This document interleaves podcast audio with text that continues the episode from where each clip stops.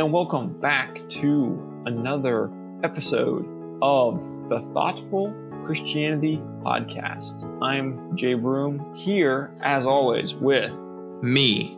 that's right, here with me, myself and I, I guess. Me, myself. Um, G-Eazy? No, I. Did you never listen to know, that song? I know that's an, a musical artist of some sort. I don't know anything more than that. So Wow. That was a What Jesus joke. Man, I'm I am such a sinner. Yeah, I'm disappointed in you, and I pray for your sanctification.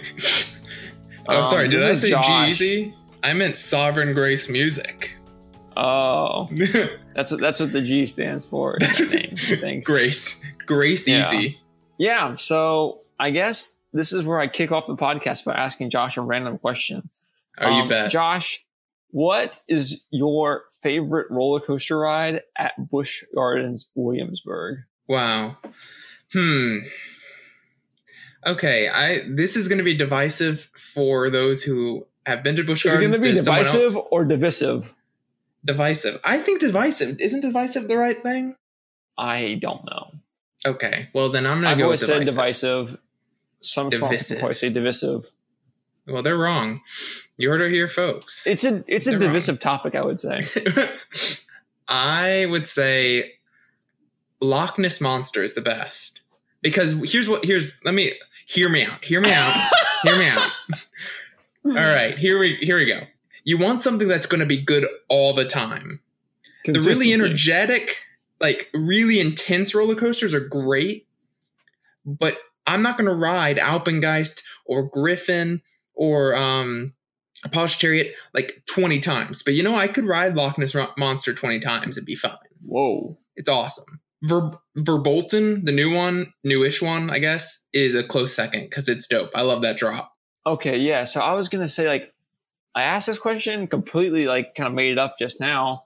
I know. I don't know the last time I've been there, and I'm almost certain they've got gotten new roller coasters Yeah. since my absence. So, you know, this is more like what was your favorite, you know, Busch Gardens ride in like 2012 is really what I'm asking. Still Loch Ness Monster. Wow. That's interesting because I always felt like that. You said like the the, the read write ability is your Yeah, metric man. there, right? Mhm. Okay. So I feel like the double like upside down thing, that's like that might be a lot. I mean, that might be hard. Personally. Really? I don't know. It's just funny to me that like I grew up in like I guess the height requirements. I viewed that as like a metric for intensity. So like Big Ooh. Bad Wolf, I was the first one I ever rode. Then Loch Ness, and then Alpengeist, and then a Apollo's Chariot, right? And so in my like little tiny child dumb person mind, I thought like, okay, like these are different levels. And like, and so obviously I thought of them that way. So Loch Ness is pretty low. Wow. Interesting. Yes. I almost definitely remember an occurrence where I was there with somebody or a group of somebody's and the park was very much like empty and we actually rode I think it was Apollo's Chariot Alpengeist like probably four or five times. I remember that was being dope. That's awesome. I feel like those were rewritable. But Yeah. I, No, know, they are. This is your opinion. This is this is my pirate ship, Jay. Oh, week two. That's right. All aboard. Yo ho, we made it. Uh, also, a big shout out to Alex Kinney, who is our I, I want to say producer, but we don't pay him. But he is our he is our guy. He edits for us. We love him. He does great work. And last week, Jay, you gave him on a silver platter so much opportunity to add just the nicest amount of chaos to our podcast. So if you enjoyed He all the pirate third sounds, man. yeah, he's he is the third man. So thank you, Alex. Man behind the magic. The man behind the magic. Exactly. Yeah. You also gave him carte blanche to like, you know, open. Pandora's box with the editing. So I'm not upset. Not in the No. slightest bit.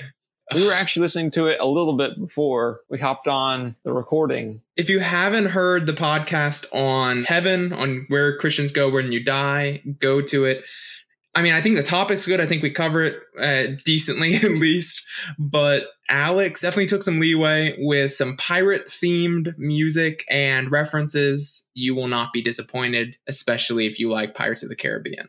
That podcast episode is like if you went into the video game settings and turned on like the funny sound effects cheat code.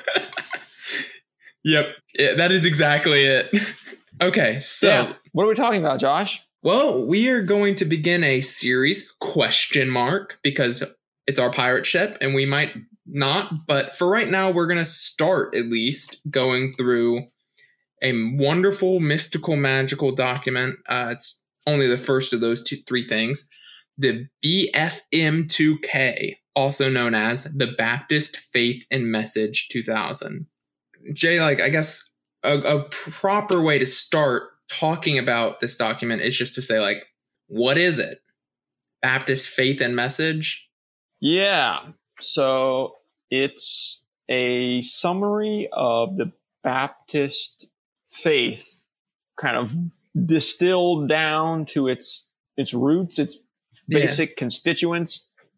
It's kind of a summary where they you know have a couple paragraphs on a topic with some scripture references and they kind of have a little prelude where it talks about like what it is and what it isn't. And it's not meant to be an all inclusive thing, but it just generally strives to stake out what it is that Southern Baptists believe. Mm-hmm. Yeah. And I think that like one thing that might strike people as like odd, you know, it's like, oh, Baptist faith. What about the Christian faith? Is this is a denomination which it's technically not a denomination, by the way, Southern Baptist Convention, not Ooh. denomination, but Good catch. Um, yeah, I had to catch myself there. It is a group of Christians who agree on major doctrine, right? So Christians as a whole agree on certain doctrines. A lot of people would call that primary. They would also call that orthodoxy, meaning if you don't agree on these, you're in heresy.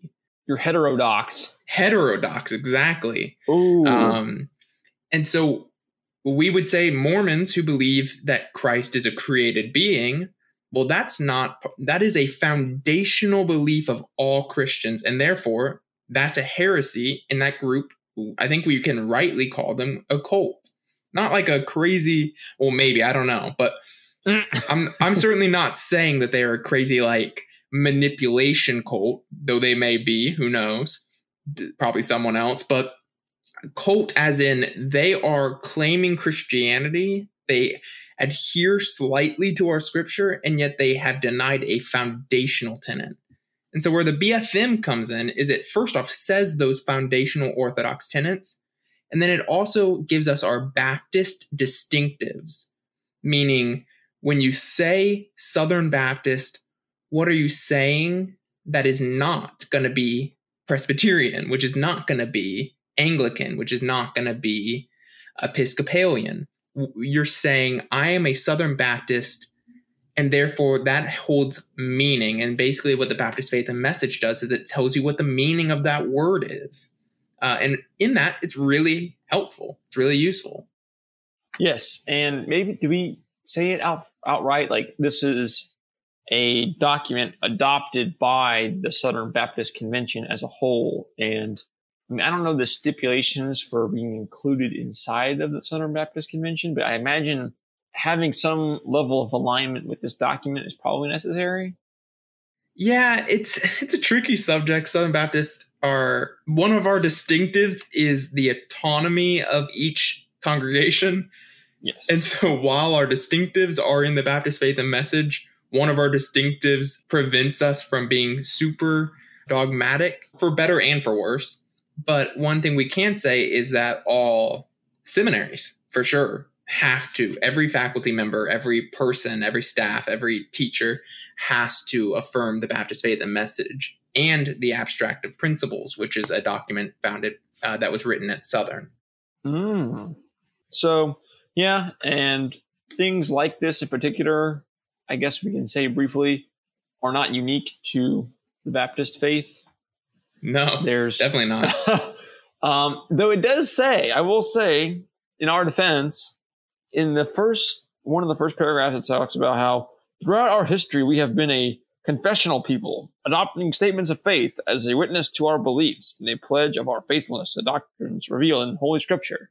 So Mm. evidently there is some historical precedent amongst the Baptists. But again, the idea of summarizing your beliefs in a somewhat of a concise way, some Yeah. not so concise, if we're being honest. Um, Westminster Catechism and Confession. yeah, um, is more common amongst other quote unquote denominations. Yeah. With Presbyterians, I think being the most, the easiest example with the Westminster Cate- uh, Confession of Faith.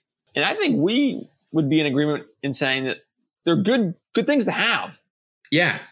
So R.C. Sproul, when he wrote his exposition of the Westminster Confession called Truth We Hold, I believe, or Truth We Confess. Truth we confess. Yes. He tells a story. Actually, I believe it's it might be um Sinclair Ferguson writing the foreword tells a story of two moms who are at a Christian church camp and all night the kids are asking them these hard questions and one of the moms just just keeps answering them like killing it you know just has answer after answer after answer.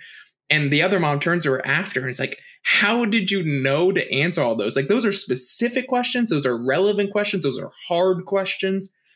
And the mom who was doing all the answering just said well if you know your westminster catechism which is the question and answer version of the confession most of those are are basic. Most of those are written there. Like the the more you know this document, the easier even the hard questions come uh, become to answer. And I would argue something very similar happens with Baptist in knowing their confession. A lot of the debates. So church history taught me this, and I'll, I'll stop my tangent after this. I promise. but but church studying church history taught me one thing more than anything else is we are having debates in the church today that were solved thousands of years ago. And the reason why we have to have them again isn't because they didn't do a good enough job, it's because we're ignorant to the fact that they already solved them. That's what church history taught me. Mm. Like debates I was having in myself about how to explain the deity of Christ were explained in literally the 400s. Like it and and so I would say like this document may not seem like much, but it may hold finished arguments that you are actually having right now. Mm. Man, Did we hype it enough, little- Jay? It's a good little clincher there, Mm, and that's why you study church history, boys and girls. yep, absolutely. But Always. That's another podcast. we'll get to it, I promise. No, I don't. Um, so I think our plan is to just tackle the first article today, and then again we will continue to progress at whatever pace we want because this is our pirate ship. this is let our pirate ship. This At first I thought you were quoting Pirates of the Caribbean when you first said that. No. And then when I realized that it's just you, I'm like, oh man, like it's free real estate. This is ours now. Emphasis italics. What is it? Italics added by officer. Emphasis not my own, or emphasis added by the author. Yeah. Boom. So Jay, before we go through the entire like this uh, paragraph in depth, let's just kind of give a teaser trailer. What kind of topics are going to be talked about? It's Oh, I'm just going to give you there's 17 chapters. I'm going to rapid fire tell you what the titles are for them, and then we'll get going. The scriptures: God, God the Father, God the Son, God the Holy Spirit, man, salvation, God's purpose of grace, the church, the baptism and the Lord's Supper, the Lord's Day, the kingdom, last things, evangelism and missions, education, stewardship, cooperation, the Christian and the social order, peace and war, religious liberty, and the family.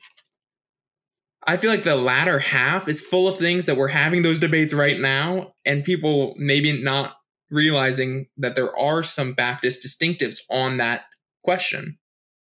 I think I'm gonna be one of those people. Me too. Me too. Right? Yeah. uh, I will admit that I, while I have read the Baptist Faith and Message and I have signed my name to a line as a seminary student, it's been a while and it deserves another repeat. So I'm, I'm excited for us to go through them, maybe. All right, Jay. So we are starting finally with a very long introduction, a Matt Chandler esque introduction, because his are like 30 minutes long. Don't talk about And- my man like that. Mm, Matthew Chandler. But let's go ahead and get into the meat of the podcast today. The Alrighty. scriptures. You gonna read or am I gonna read? Oh, please read for me. Oh yeah, wow. What a gentleman. So willing to defer. Okay, wow. The scriptures. Article 1. The Holy Bible was written by men, divinely inspired, and is God's revelation of himself to man. It is a perfect treasure of divine instruction. It has God for its author, salvation for its end, and truth, without any mixture of error, for its matter. Therefore, all scripture is totally true and trustworthy. It reveals the principles by which God judges us, and therefore is, and will remain, to the end of the world, the true center of Christian union and supreme standard by which all human conduct, creeds, and religious opinions should be tried. All scripture is a testimony to Christ, who is himself the focus of divine revelation. Boom. Mic drop. Boom. Should we include the cited verses here? We Uh, let the yeah. people- Well, I, I'm going to type them out after, but let's go ahead and read them. So I'll, I'll do this part. Oh, Exodus 24 4, Deuteronomy 4 1 through 2, Deuteronomy 17 19, Joshua 8 34, Psalm 19 7 through 10, Psalm 119 11 89, 105, and 140, Isaiah 34 16, Isaiah 48, Jeremiah 15 6, Jeremiah 36 1 through 32, Matthew 5, 17 through 18, Matthew 22, 29, Luke 21, 33, Luke 24, 44 through 46, John 5, 39, John 16, 13 through 15, John 17, 17, Acts 2, 16 FF, 7, uh, Acts 17, 11, Romans 1, uh, 15, 4, Romans 16, 25 through 26, 2 Timothy 3 15 through 17, Hebrews 1 1 through 2, Hebrews 4 12, 1 Peter 1 25, 2 Peter 1 19 through 21. excellent. What does the FF mean? Is that a footnote? Uh, if it's what I think it is, it's dividing the verse. So it would be referring to the, the, the last portion of it. really? Wouldn't that be Mhm. like B then? Yeah, yeah, I have no idea why it's FF, to be honest. There's a reason, I don't know it. But usually people indicate things through letters when they're trying to refer to a specific part of a verse. Yeah, yeah, yeah. It's just weird. It's uh, it's two F's. Yeah. And I actually looked at it and wasn't sure why it was Yeah. even in there. Wait, which Man. one? 216. Yeah. Acts 216. On the contrary, this is what was spoken through the prophet Joel. Yeah, so I would assume it's like this is what was spoken through the prophet Joel, but it's odd. Maybe we'll come back and, and give you an update. Is it like maybe calling reference to the citation in Joel? I don't know. Yeah, it's very possible. Uh, like I said, I, I usually see that when I don't see FF, but I do often see like A, B. Yeah, yeah, yeah. Like sometimes I in my sermon texts like that, but whatevs. whatevs. So I guess what the structure of this podcast is going to be, it's going to be a quick overview, but we're going to just read through and stop when we got some interest or we want to expound a little bit, do some expo- exposition. Mm, that's the word. That is That's the buzzword. Mm-hmm.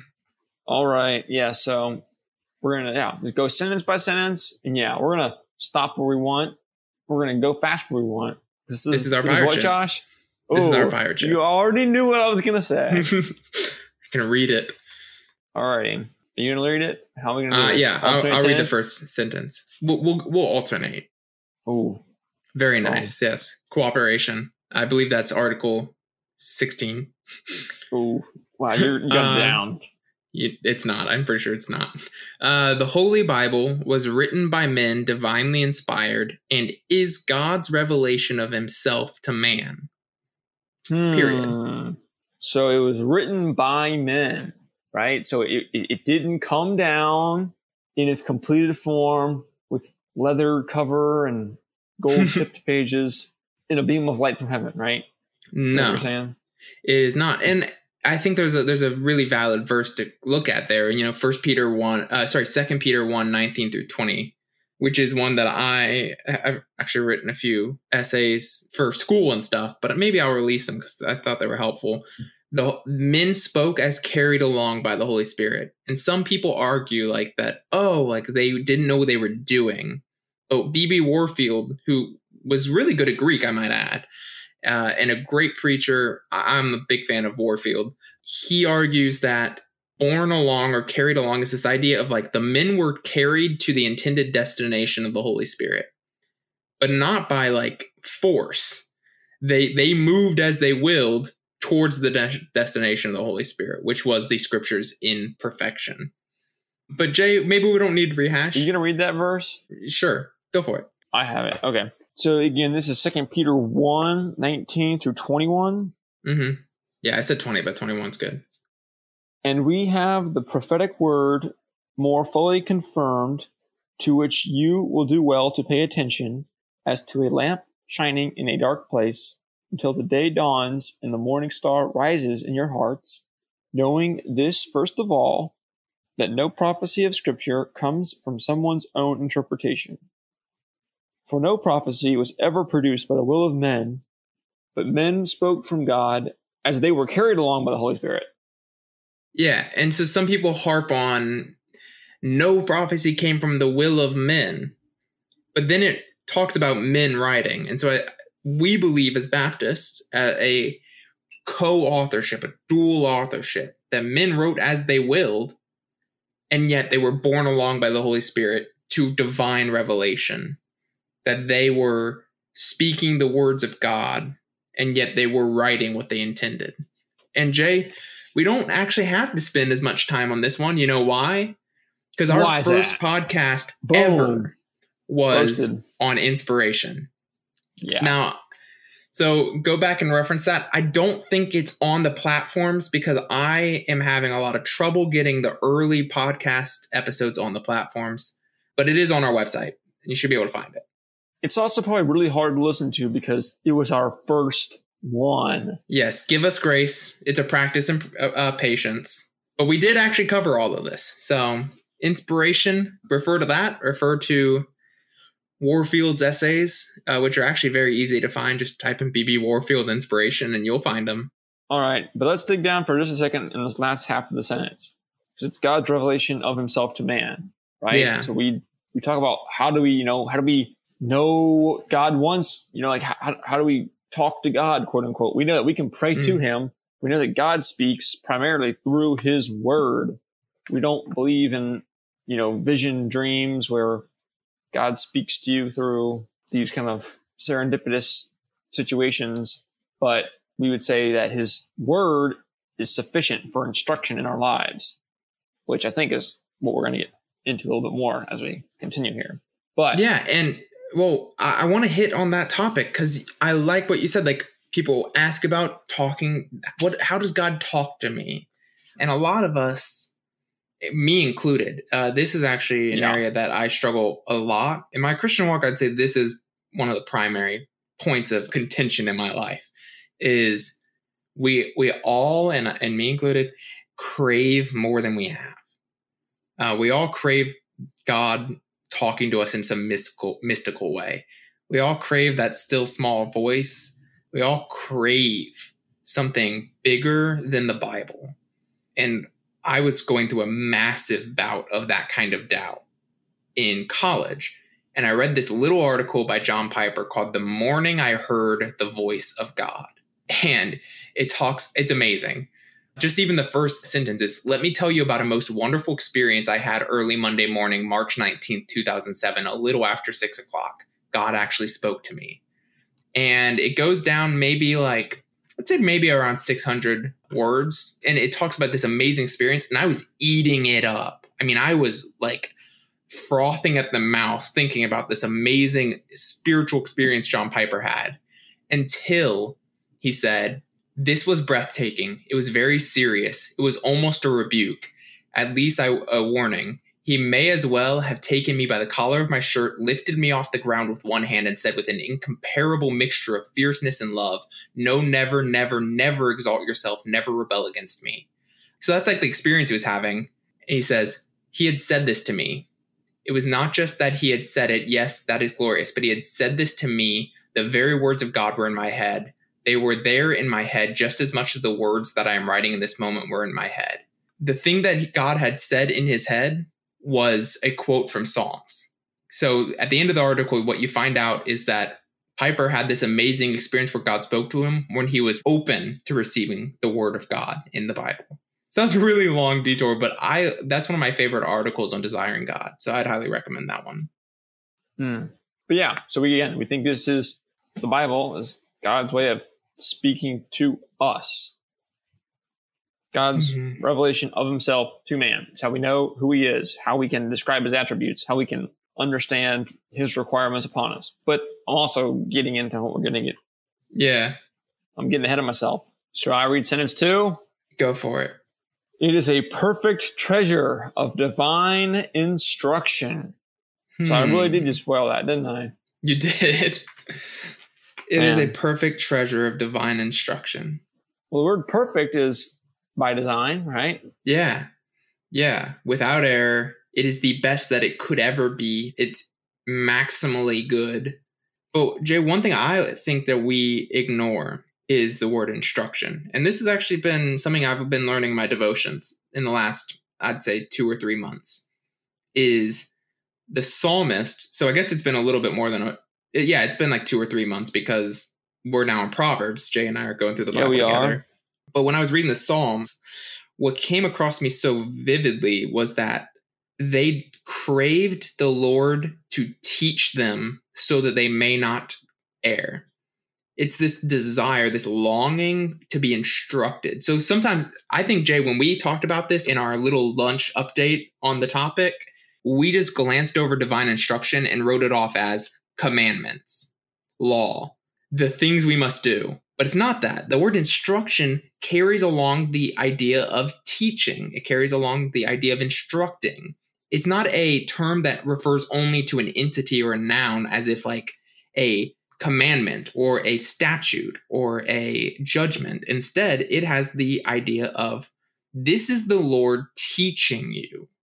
So it's God's revelation of himself, and it is him teaching you what you are to be what you ought to be, what you should be, what you were made to be, your purpose. It is instruction in the Lord. It is instructing you in the way of the Lord. You want to know how God teaches you, how he shapes you, molds you, interacts with you? Read the Bible. Read the Bible. It's the perfect treasure of divine instruction. So, yeah, that's a good succinct point, right? It's like when you are longing for enhancement in your Christian walk and you're feeling, I don't know what to do in maybe a situation, we can understand that the Bible is full of divine instruction. So, yeah. Shall we go on? Oh, absolutely. Is it your turn to read? It's yours. I read a sentence too. No, you didn't. It is a treasure of divine instruction. Oh, never I mind. Read it.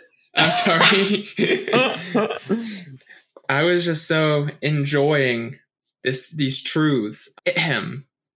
It has God for its author, salvation for its end, and truth without any mixture of error for its matter.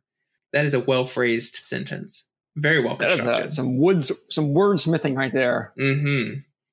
So, I think we've we've hit on in the podcast on inspiration, and even in the intro to this, it has God for its author. And we clearly believe a baptist distinctive but we would i think i would argue an orthodoxy of christianity is to believe that the word of god is in fact the word of god that the bible is the divine revelation the name is apt god's word is god's yeah. word yeah and I, I think that this should serve as a warning like it is heterodox to view the Bible any other way. It is outside the realm of what Christianity is foundationally to view the Bible in any other way. This is not a Baptist distinctive. This is a Christian distinctive. Ooh, you said it. And I think that follows up, right? Because God says it, the end, you know, we get the, the back half of the sentence, right? It's truth and there's no mixture of error. Like, Yeah. because God says it, it actually can't be wrong. And like we said in the previous sentence, it's a perfect treasure. This is all wrapped up together because it's God's word. And when we understand who God is, yeah, he doesn't make mistakes. He's perfect. All that stuff. Yeah. But let's go to the middle of it. I think that's Yeah. the very interesting part to me It's is salvation for its end. So like let's combine all three of the things we just talked about is God's revelation of himself to man, divine instruction, and salvation for its end. So it's God's teaching, it reveals himself, and salvation is for its end. Josh, would you say it's God's love letter to you? No, I wouldn't. Why do you do this to me so often? I'm just trying to get a rant I- out of you. Didn't you just get a rant from me? I'm looking at the bars for like how much we're talking, and trust me, you already got one. I'm trying to get clicks, fam. Are we gonna title this "Josh You owns won't the believe what Josh says about yeah. with truth and logic"? Uh, um, but yeah, but it- no, I- but not jokes aside. It's salvation for its end. So right, so a goal of the text, a goal or the goal? the goal. Good clarification is salvation. Right, that Mhm. humans would read it that the words would convict. Which oh gosh, which one is it? Is it Hebrews four twelve? Talks about how Uh, yeah, word has the power to cut. to I gotta find it. To pierce. And is living and active, yeah, and so sharper than it- any two-edged sword. you said it. Yeah, I gosh, need to find it. So I just can did this in my Bible study. I just read this verse, uh, but it's always been one of my. Sounds like somebody's behind in the Bible study then. No, my other Bible study. Oh, okay. We're reading through Hebrews this month. And that's true, we are. We're in like Hebrews right. 10, though. Yeah, all right. Hebrews 4:12. For the word of God is living and active, sharper than any two-edged sword, piercing to the division of soul and of spirit, of joints and of marrow, and discerning the thoughts and intentions of the heart. So, Yeah. the scripture has this power, right? That it can cut sinners, right? It can make us aware of our sins, right? And it, aware of our transgression of the good and perfect holy God, and that we might repent and trust, place our faith in Christ for the forgiveness of our sins, aka Yeah. salvation, right? So that is the purpose of this Bible, right? It, it wants us to be saved, right? I mean, talk about God desires that all should be saved, and I don't know the reference for that, but Timothy. It's a Timothy. okay. No, and I, I agree. I can I be honest here? I wish that the authors of this message had been a little bit more specific. It would have ruined the nice construction of the verse.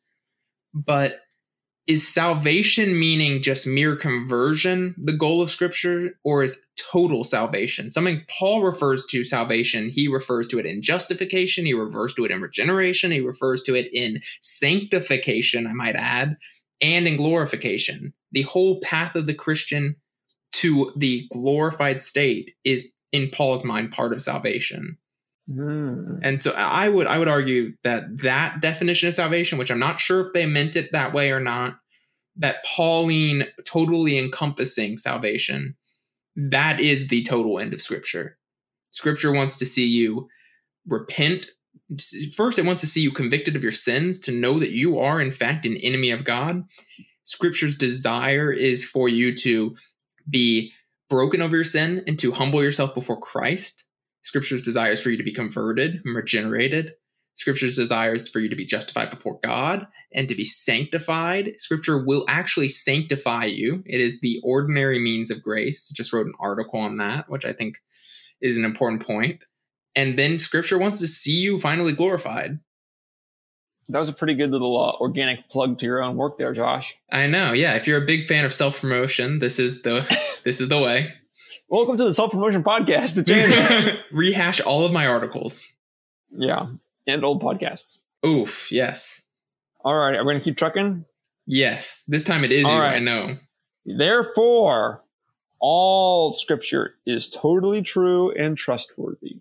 Hmm I think we've, again, we're kind of trotting on familiar ground here, right? But it's totally true. No mixture of error, as the previous sentence says, and trustworthy, right? Because it's from God. Like, if we can't trust what's from God, literally, what can we trust? Nothing, because Yeah. He invented trust. Boom. I mean, it's reliable, you know? Like, Yeah. I don't know. I almost wonder if the best application we could give to this to an, a Christian, besides them clarifying what they believe and what a Christian should believe, is like the Bible's enough, man. Like that, that's what we're saying. It's, it's true and it's trustworthy, and it reveals God to man. It, it is enough. You don't need to go outside of it to find God. And Christians should not be ashamed of it. And when you're No. doing apologetics, don't just automatically concede that you just can't argue from the Bible. All right. Yeah, That's all I'm going to say about that because that is rant territory. that is rant territory. I know. So I'm going to read the next sentence then. yeah. Oh, yeah. This is a doozy. Oh, it's a really good one. Oh, it's the long one. Should we break it yeah, up? Yeah, it is. Uh, no, Just we'll read through it, and all then the we're going to break it up. That's right. It reveals the principles by which God judges us, and therefore is and will remain to the end of the world the true center of Christian union and the supreme standard by which all human conduct, creeds, and religious opinions should be tried. It's a long sentence, but it's packed with interesting stuff. Jam packed. We got to chop it up like a little sushi Yeah. roll real quick. and I like if I'm saying interesting, it like I think it's true. I, I ascribe to this document as true and reflecting the Bible, but you also look at it from like a historical side of like it is interesting that what the authors of this in 2000 wanted to put in here. So I mean that's why I'm saying interesting. I don't know if anyone would have even thought that it was odd that I was using that word, but that's why.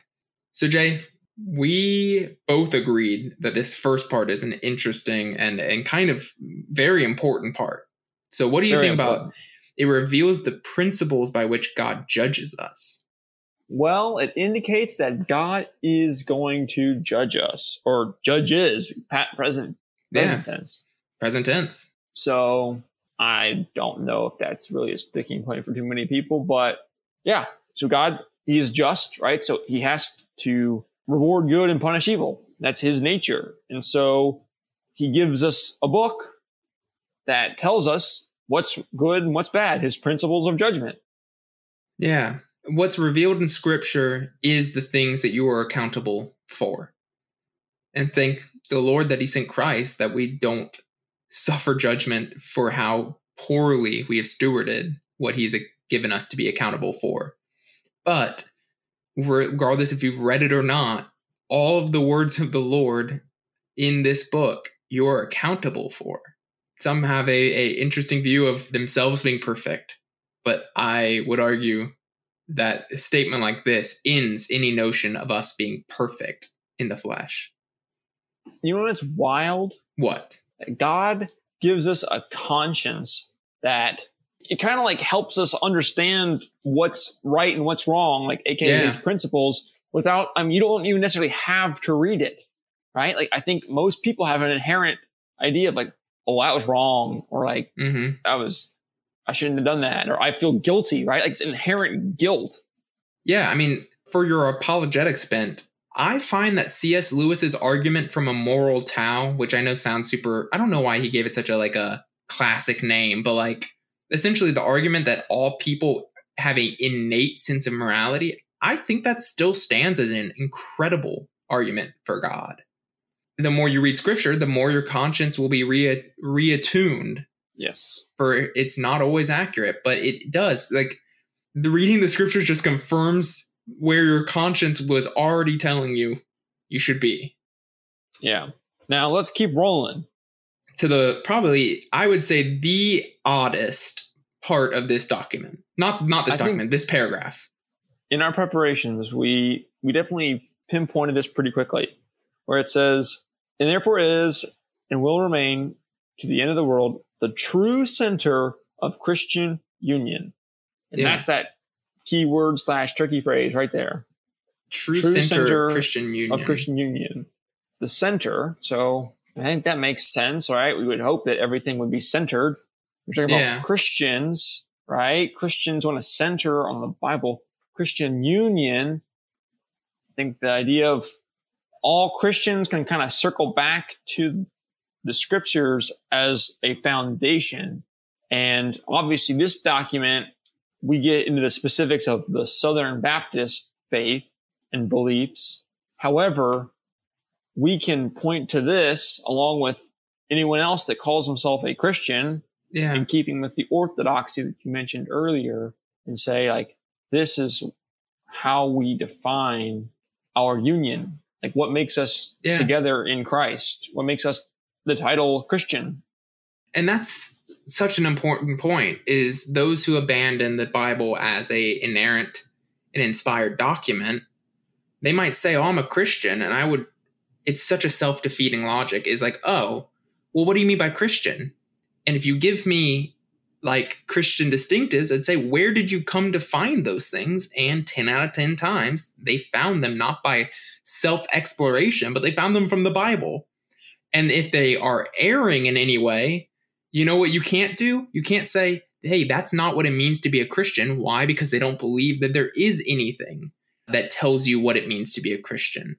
And so actually, it's funny. It's the same way that this document, the BFM, operates for Baptists, is the way the scriptures operate for all Christians.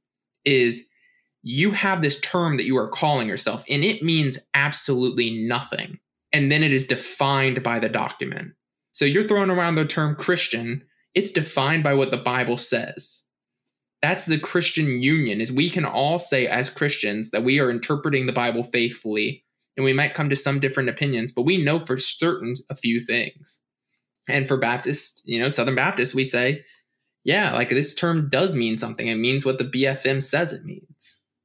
And there was your rant. in keeping with that in keeping with that the supreme standard by which all human conduct creeds and religious opinions should be tried by what standard Oh, yes, precisely. That is, you know, the classic question, right? And it dovetails with what we've said.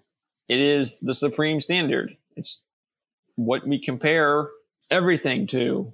We notice in, where is it? Is it Romans 16? No. Yes. No.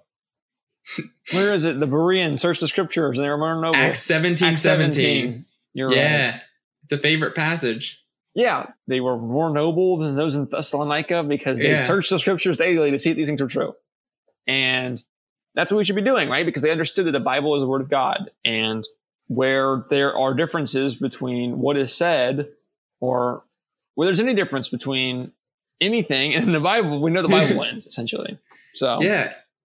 And if I can say something on that, uh, I'm gonna, is do we see this attitude in Christians today? Do you see this attitude in yourself, listener, and Jay and I? Do we see this attitude in our lives that we measure every human conduct, including our own, by the standard of Scripture? Do you think after every action, is this in line with the what the Bible reveals? Do you think after every opinion you utter, is this what the Bible reveals? Do you think after every book you read, is this what the Bible reveals? Every sermon, is this what the Bible reveals?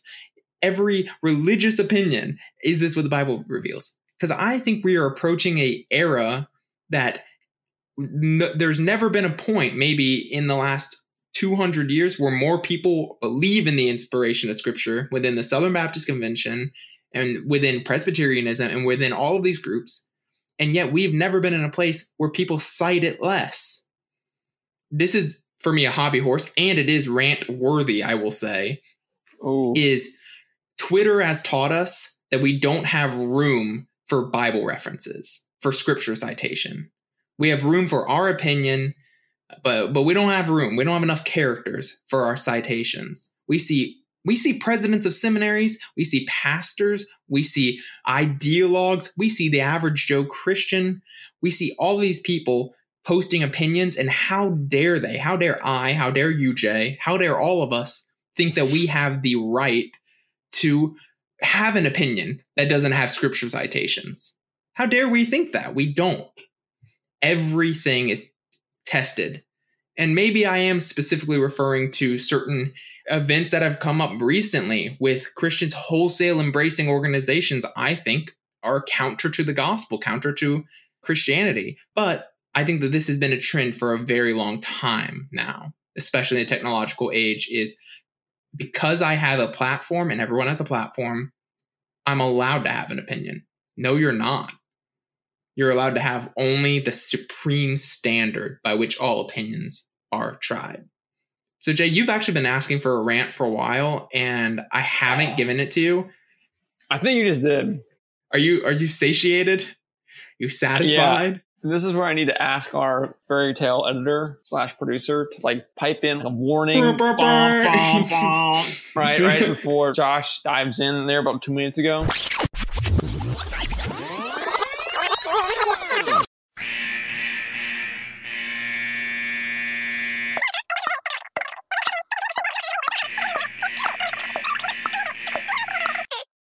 Make it happen, Alex.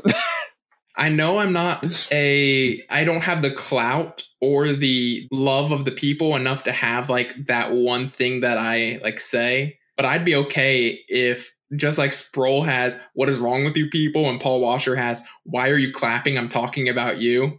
If it was just me saying you don't have a right to an opinion, anything from that rant, I I'm happy wow. to put in quotes. I think it's it's wow. true. What a blessing. But that was quite a long rant. We got a rant, everybody. Yes. So let's go ahead and move on, and I will cool down. I promise. No, I don't. Coffee you drank. That's right. I did just drink some coffee. I was having a caffeine headache. Alrighty. Last one. Last sentence here. All scripture is a testimony to Christ, who is himself the focus of divine revelation. Which, wow, is another one of Josh's favorite topics. so, I Josh, tell us about it. Why don't you All tell right. us about it? it it's wise. Okay. See, that's prudent. Okay. Yeah. And Josh can just come in and off the high rope and really blitz you guys with some straight facts. But all scripture is a testimony to Christ, who is himself the focus of divine revelation. So the Bible is not, this is another, you know, Christian euphemism. The Bible is not a collection of stories. It's one big story. it's God's story. It's his um, story, history. That's right. That's right. Oh gosh, dang it! I missed the best part. dang it, But yeah, the Bible is meant, as we said earlier, to point us. It's, it's has salvation at its end, right? So it's all pointing to Christ. And I said that mm-hmm. word very carefully around you. Um, you do because I am pleased. Um, it's all about Christ, right? I mean, again, it's it's kind of one big story. It has again a lot of different moving pieces, and not. I guess there's there is debate, right, about whether every single verse is like directly about Jesus, as opposed to the entirety of everything pointing to him in a way, right, or building up to him. Yeah, and I think I side more on the the culmination, right? It's like all kind of in a big long arc toward him Hey man, I I already got my rant, so I won't do it again. But I would just say that all texts do in fact point to Christ. And if Christ isn't the high point of your devotion every week, every day, then I think you are in some way losing track of what the text is meant to say. But on the other hand, Christ is not hiding behind rocks and bushes and trees waiting for you to find him. He's not Where's Waldo. So he's not hiding right behind David as he slings a stone, and Satan isn't hiding right behind Goliath. And they're like, oh man, I hope they see this. I personally, and I know there's really good debate on this, I do not see Christ as just being there. And yet, David is a king. And not only a king, David is the king who is going to be promised a lineage that will never end. And you know who's the recipient of that? Christ. Christ is the ultimate Davidic king. Where David fails, we see Christ succeeding. Where David succeeds, we see Christ doing even more, being superior. We see Christ as the superiority to all that we see in the Old Testament.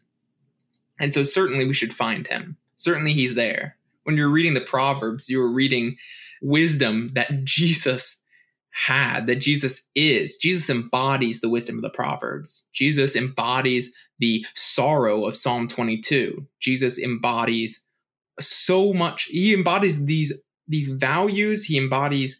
He's the culmination of all of these types. I can't talk about this forever, or I will rain on our parade, and we won't get to the end of this podcast. But Christ is the goal of Scripture. Salvation is its end. Christ is its goal. Mm, well said. Well said. Yeah, I mean, the only little piece I wanted to add in there was like, especially in like Hebrews, because we're reading through it right now. Yeah, talks mm. about how like all the sacrifices in the Old Testament, all these animals with all these rules and these priests and all the blood you got to spill and sprinkle and whatnot. It's all pointing to Christ, right? Because Christ is better. Yeah. Guy once for all, right? And so, mm. and that was the intention from the beginning. Yes, yes. Is the point yeah, to Christ by design. Yeah, absolutely. And I, and I think that's a good point to make. I might make a few people upset, and they know who they are. I'm sure, but they'll be okay. There is an element in which we let what the New Testament says about the Old Testament and help us interpret the Old Testament. When Hebrews says that these are types, that the temple is a type, that that we Christ entered into the most holy place, we allow that to paint how we view the Old Testament's portrayal of those things. Oh yeah. Oh yeah. Oh yeah. You said it. I did, um, and maybe yeah, I should. Again, have. I think that's that's just a good takeaway, perhaps, and nothing else from this podcast is that people in their devotions, regardless of where they're reading, can be looking and asking of themselves, like, how is this pointing me towards Christ? Right? Mm-hmm. Yeah. So Jay, here's my. You got a quick question at the beginning. I'm going to get a quick question at the Ooh, end. Uh, here's my question. You spent a, a little bit of time. I don't know how much. I don't, but like you did spend a little bit of time studying this. What is your major takeaway for you? And I'll and I'll give mine too, of course. But like, what is it that major that struck you? Takeaway. I think what we just said, honestly, because sometimes you're tired and you're like you start skimming when you're reading through your third chapter of Isaiah or whatever. And it's like, what is this talking about? Is this that important type of thing? And would you remember like, oh, this is pointing towards Christ in some way. And it's the whole idea, right? Like we talked about. It's important because it's God's word. Inspired. It has divine, it's meant to teach, right? It's hoping to spur salvation. So I don't know. This helps you know, renew a, I don't know, uh, a right respect for the Bible as I approach it. Yeah. Not to take my time with it casually, perhaps. Yeah, that's good. WBU. What about mm. you? Well, I think I would say much the same is reading through this, it hit on things that I don't think I've heard often phrased the way that it phrases like perfect treasure of divine instruction, principles by which God judges us. God's revelation of himself to man, these like weighty concepts. And I think it's basically what you said was every morning when I do my devotion, it's not me just doing some light reading. It is one of the most spiritual acts I will do that day. It might not be the most emotional or spectacular or loud or uh, sensational, but it is maybe the most spiritual act I will do that day is to read the word of God because through it God communicates and he teaches me. So I mean I think that's that's my big takeaway. Very similar to yours. Wow. Good job. Some might say you just copied mine. It is. It's yes. But you can wrap it up in a nice flowery pastor speak and I mean make it sound that's what I went to seminary for. It's just to be flowery. That's right, y'all. Don't be fooled. Don't be fooled. You have fallen into my trap. Um, all right. All well, right. Wow. We nailed it. Like we I'm looking at an hour right now, but of course with editing it might get shorter, it might get longer. But who knows?